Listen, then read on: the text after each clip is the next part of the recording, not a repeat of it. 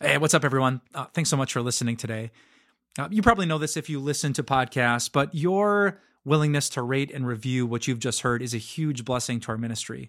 Uh, really, without that, it's almost impossible for people to find us and be blessed by us. So, would you take just a second to rate and review this podcast? Thank you so much. Still talking about Joshua this week and the ways that God used Joshua to lead Israel into the land that God had promised them. Let me give you a short recap of where we've been so far this week. So, God called Joshua to replace Moses, told him to be strong and courageous because the Lord was going to be with him, just like the Lord is with you wherever you go. Then they went in to take Jericho. That was the first big enemy that they needed to take down on their way into the promised land. Some great lessons to be learned there about trusting God, taking God at his word, even if it seems so impossible that God is going to fulfill his promise just the way he said. But it's, uh, it's just a wonderful example of how we can take God at His word, which is really a great definition of what faith is. Faith is really just taking God at His word, holding on to a promise that God says and believing it is going to come true, even if I can't see how it's going to happen. So they go into Jericho, and then they go to their next enemy, which is tiny little Ai, and they are defeated because of a man named Achan who had taken things that he shouldn't have when they went into Jericho, and some very powerful lessons there on the consequences that come when we step away from God's guidance, and also of some very powerful lessons on the abundance of God's forgiveness and when, how much of our sin it really does cover, and it covers everything, no matter the damage that it creates. So then, after the defeat at Ai, they moved on.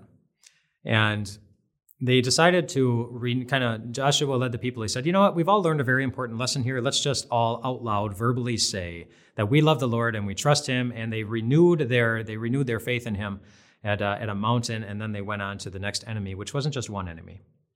It was five enemies. So a lot of the other uh, a lot of the other nations in the area had begun to hear about what the Israelites were doing to all these enemies on the way to the promised land, and they became very afraid, thinking we're never going to be able to take them down. So one king, Adoni Zedek, that's his name, Adoni Zedek, had the idea: what if a bunch of us rally together?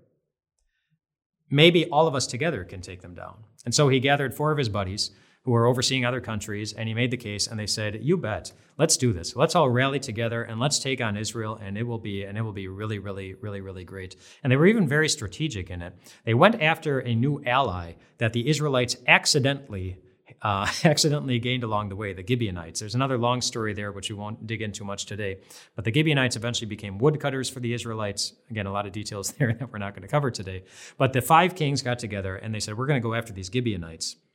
And we're going to see if the Israelites are really going to defend them. So they went after the Gibeonites and the Israelites who had made a covenant with them and said, We're going to defend you no matter what.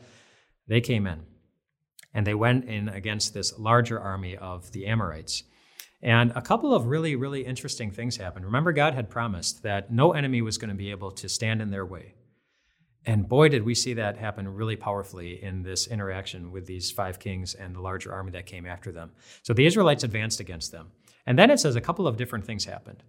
It says that God intervened in this particular battle in a couple of different ways, some very, some very unique ways. And one of the ways was he sent hail, hailstones down from the skies, and he was like picking off the enemy with these hailstones, just just you know just like that. So god was doing that. The israelites didn't need to do anything. And then god also the enemies had chariots that they were riding in to battle with against the israelites and god made the wheels fall off their chariots just like that. So the hailstones are coming down, the wheels are falling off the chariots. And so God is, God is fighting for Israel um, in some really cool ways that must have given really, str- really strong encouragement to the Israelites who are going through this and they see this chariot coming at them and suddenly the wheels fall off and they can't do anything against them or they're about to be taken down by one of these enemies and a hailstone just, just takes them out and they don't have to, they don't have to worry about them. But then there's something else that's interesting that happens. After, the, after we read through the account of the entire battle, it gives us some insight into something else that happened that day, and that the, it says the sun stood still. They apparently needed more time for the battle. They wanted to get the battle done before it turned dark and it would become more difficult to go against them. And so Joshua prayed. He prayed to God and he said, God, would you please cause the sun to stand still so it doesn't set? Stop the sun from moving. that's a that's an unusual prayer.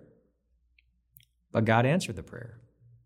And scripture takes specific note of that, where it says, it makes a specific point that the Lord listened to a human being. That was a bold, outrageous prayer, but it served God's people. And it was done with full respect for God and wanting everyone to see what a great God we have. And God chose to answer that prayer. And that's a strong encouragement for us in our prayers, too. There are maybe things that you feel like, well, maybe I should pray about this, but you think, you know what, it's no use because nothing can happen. There's no way that this particular thing could ever happen. There's no way the money could come in. There's no way the person can get well. There is no way that this situation is going to turn out well. You know what? I wonder if Joshua had many of those same thoughts, and yet he decided to pray anyway for something really unusual, really big, and almost, well, not almost impossible, but impossible. And he prayed, and God listened.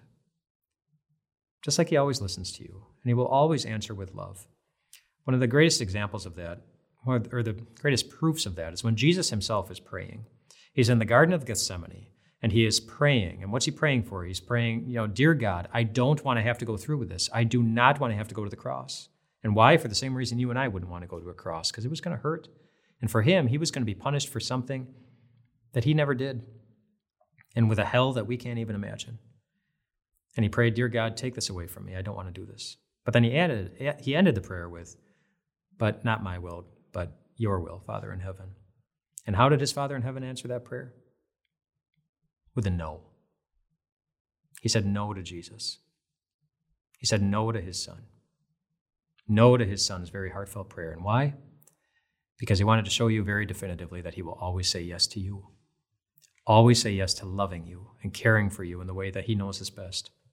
He always will. So be bold with your prayers. I mean, that's a great that's a great application from from this one. And then there's another there's another line in this in this battle. It says very simply that surely the Lord was fighting for Israel. It was obvious to everyone that day. It's like, wow, something extraordinary is happening here. God is fighting for us. It was so obvious. The same is true in your life. The Lord is fighting for you today.